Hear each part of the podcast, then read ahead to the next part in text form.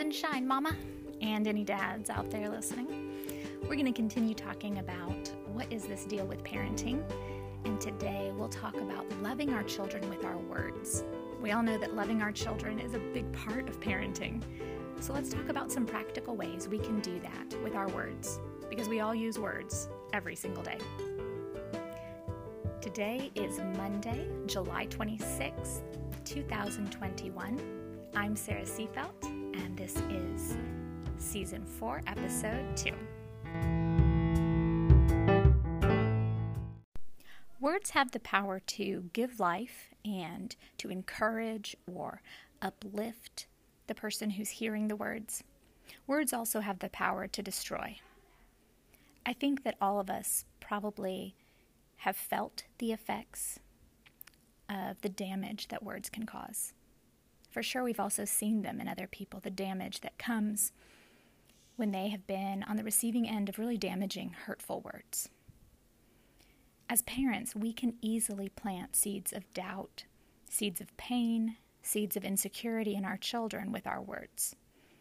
Words that we toss out when we're angry or out of frustration or when we're impatient.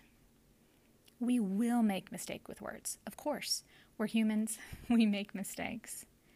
But we also need to be really careful and we need to be aware of what our words can do. Since we know that we will make mistakes, let's build up the habit of being life giving with our words. This is one of the ways that we love our children is through our words. So, how can we be life giving? Well, encouragement is a wonderful way to connect with our children, to show him or her that you see the efforts. And it's a way of giving them a push to keep trying. You know, the word encouragement has the word courage in it. And we're wanting to give our children courage to keep facing the battles that they have every day as they are struggling to grow into adults. Let's be honest with our encouragement and give them compliments and praise that is appropriate to the situation. Compliments and praise that are going to have the most lasting effect are those that encourage their efforts and their progress, not just you're the best at this or you're the loveliest ballerina, but but words that encourage what they are doing, what they have control over. So, something like, instead of, wow, this is the most beautiful picture I've ever seen in my whole life, saying something like, wow, you worked hard on this picture. Look at all the colors you used. Thank you for giving it to me. Or thank you for that we can decorate our house with it. We can praise their efforts of working hard in class. You're learning so much. What is your favorite part? Engaging them in this is encouraging because you are you are seeing them, you are seeing their efforts, and you are praising something that they have control over. We can use our words to give curses or give blessings.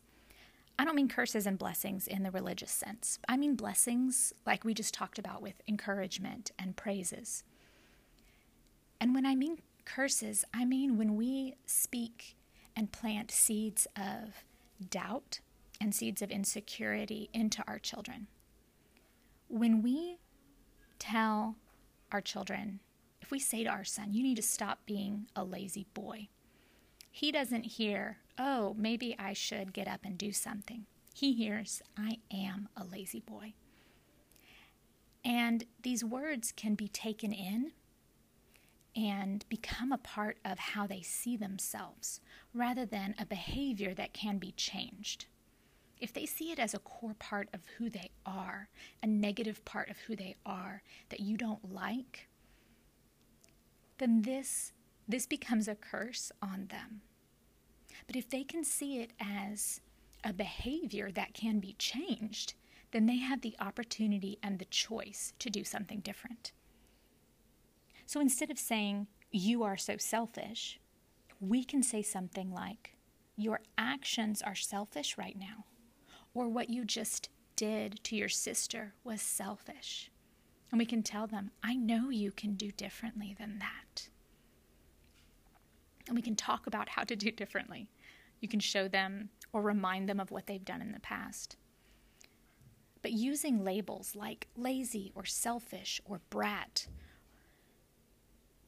stupid, bossy, these kinds of things can become identity labels to them that then they don't know how to separate from. Like I said at the beginning, we will make mistakes. We will say things in anger, impatience, frustration that hurt our children.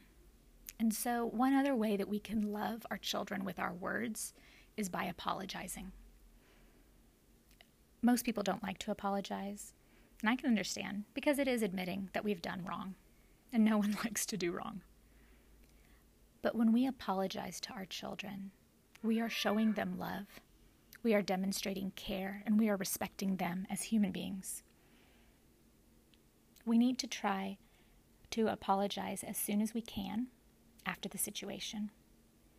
We need to apologize without making excuses. So to say, I'm sorry that I yelled at you, but you were driving me crazy. well, that's making an excuse.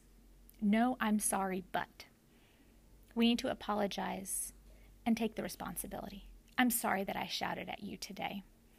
I was feeling stressed, and that's still no reason to yell at you. I'm going to try to do better. Can you forgive me? ask for your child's forgiveness. And if they don't want to forgive you right then, if they say, no, I won't, then you can say, okay, well, I hope you feel differently later, and move on. You don't have to make your child forgive you. You offer the apology, you ask for forgiveness, and you can ask, how can I make it right with you? You know, maybe it's an opportunity to sit down with them and play a game Maybe you shouted when your child was trying to play or was trying to get your attention. Maybe say, Can you tell me now what you were trying to tell me earlier? I'd like to listen. Maybe if you have an older child, you can talk about, Tell me how we can be in a better relationship now. What can I do to show you that I'm sorry? Now, this is not an opportunity for your child to ask for the latest new gaming system or some big gift that's taking advantage of the situation.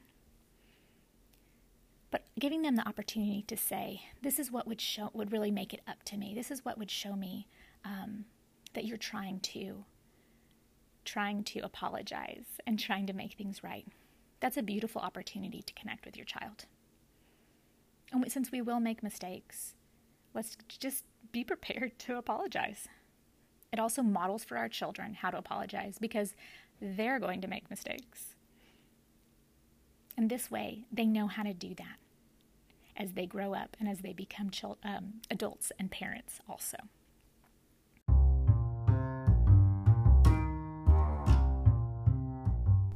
Okay, that's all for today.